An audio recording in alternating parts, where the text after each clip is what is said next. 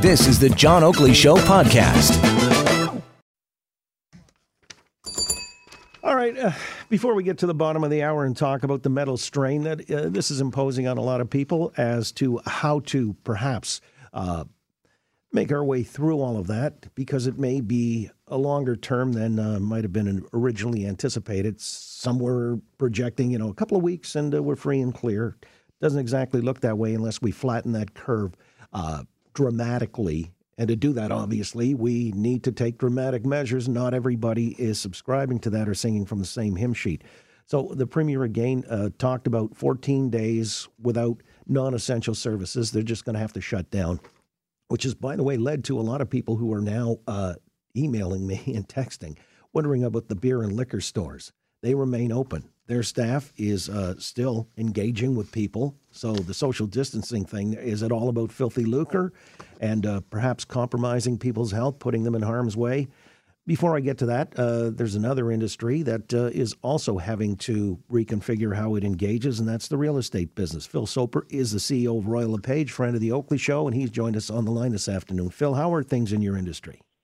Well, John, they're they're topsy turvy. It's uh, been quite the year. Mm. Is that because of the economy, or is it right now just you know the health consideration? Just the health considerations, as as we talked about the last time, which was uh, before this this uh, tsunami hit us.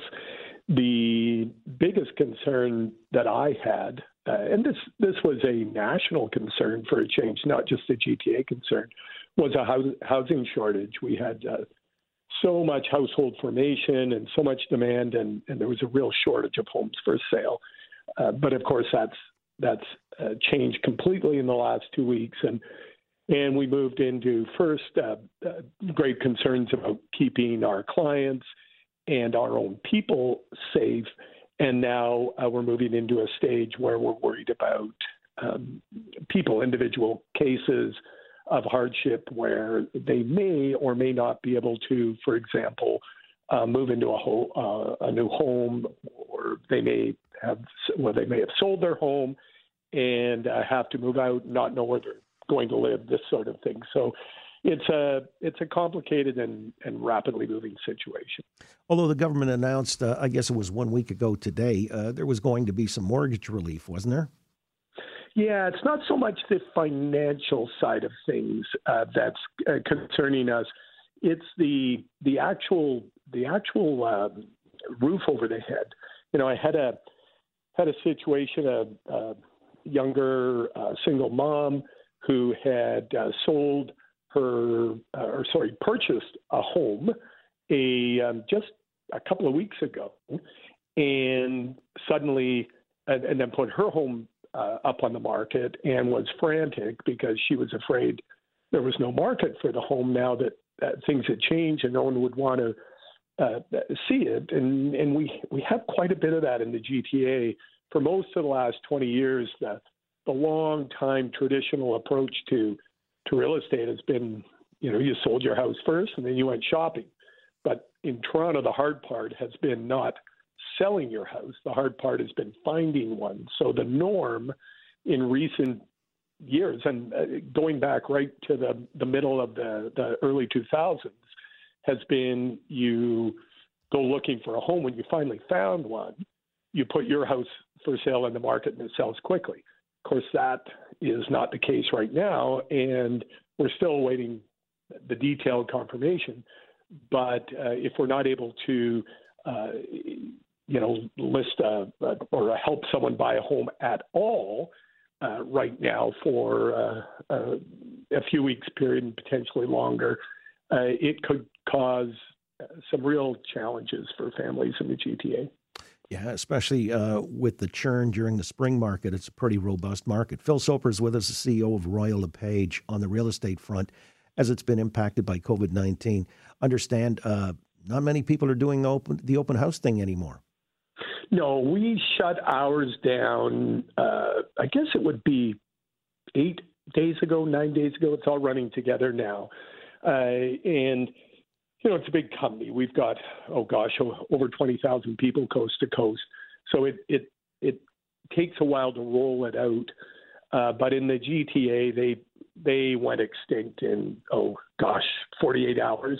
There was just a smattering of them uh, left on the weekend uh, that hadn't gotten the message. And I'm not talking about my company. I'm talking about the industry overall.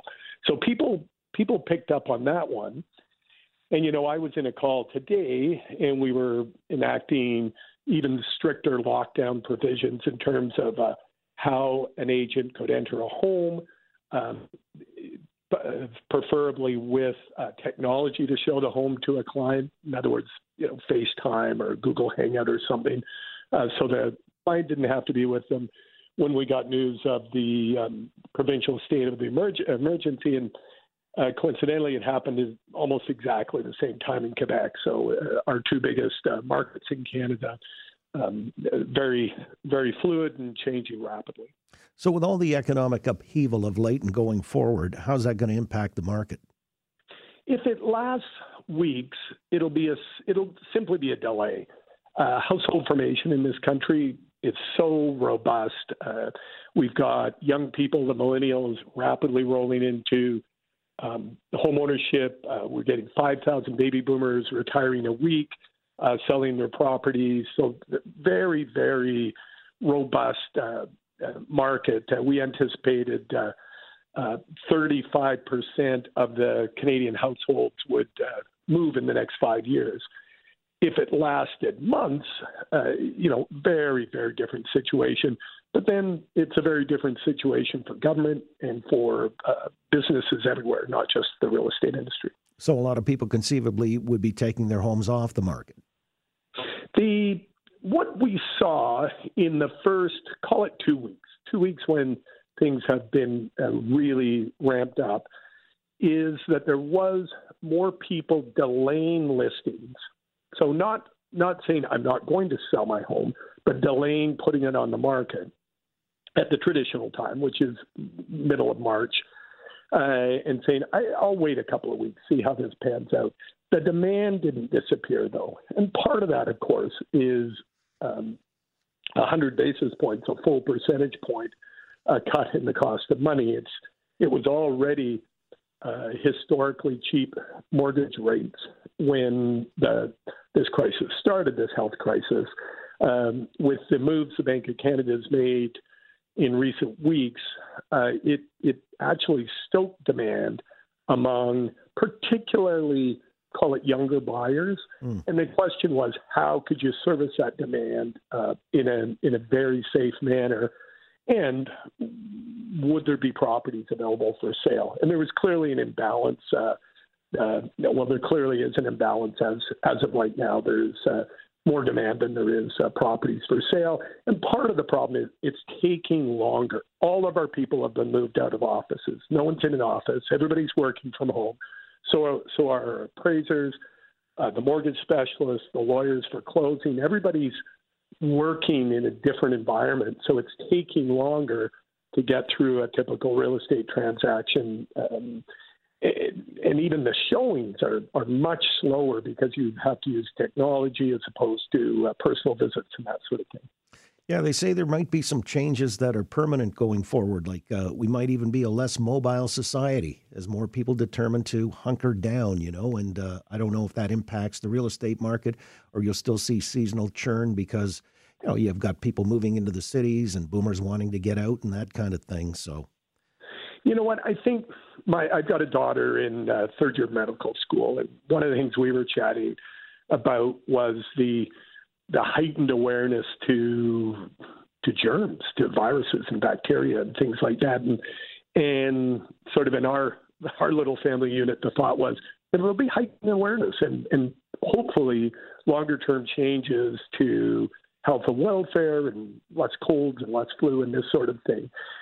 I don't know if there will there will be uh, a permanent change in mobility though.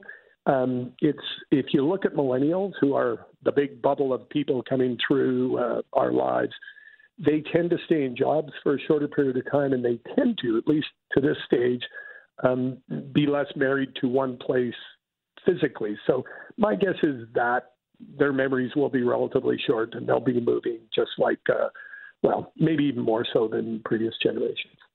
We just hope that uh, we don't have to endure too long to find out and we can get back to a sense of normalcy. Phil, always good to uh, talk. I hope you're staying healthy and isolated. Thanks so much, John, and I sure am. All My right. uh, wife's going crazy.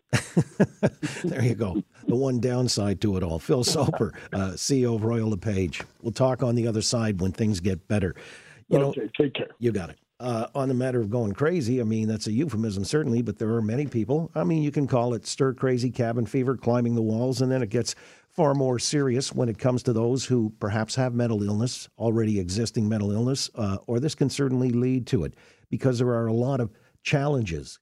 Thanks for listening to the John Oakley Show podcast. Be sure to rate, review, and subscribe for free at Apple Podcasts, Google Podcasts, and anywhere else you get your on demand audio.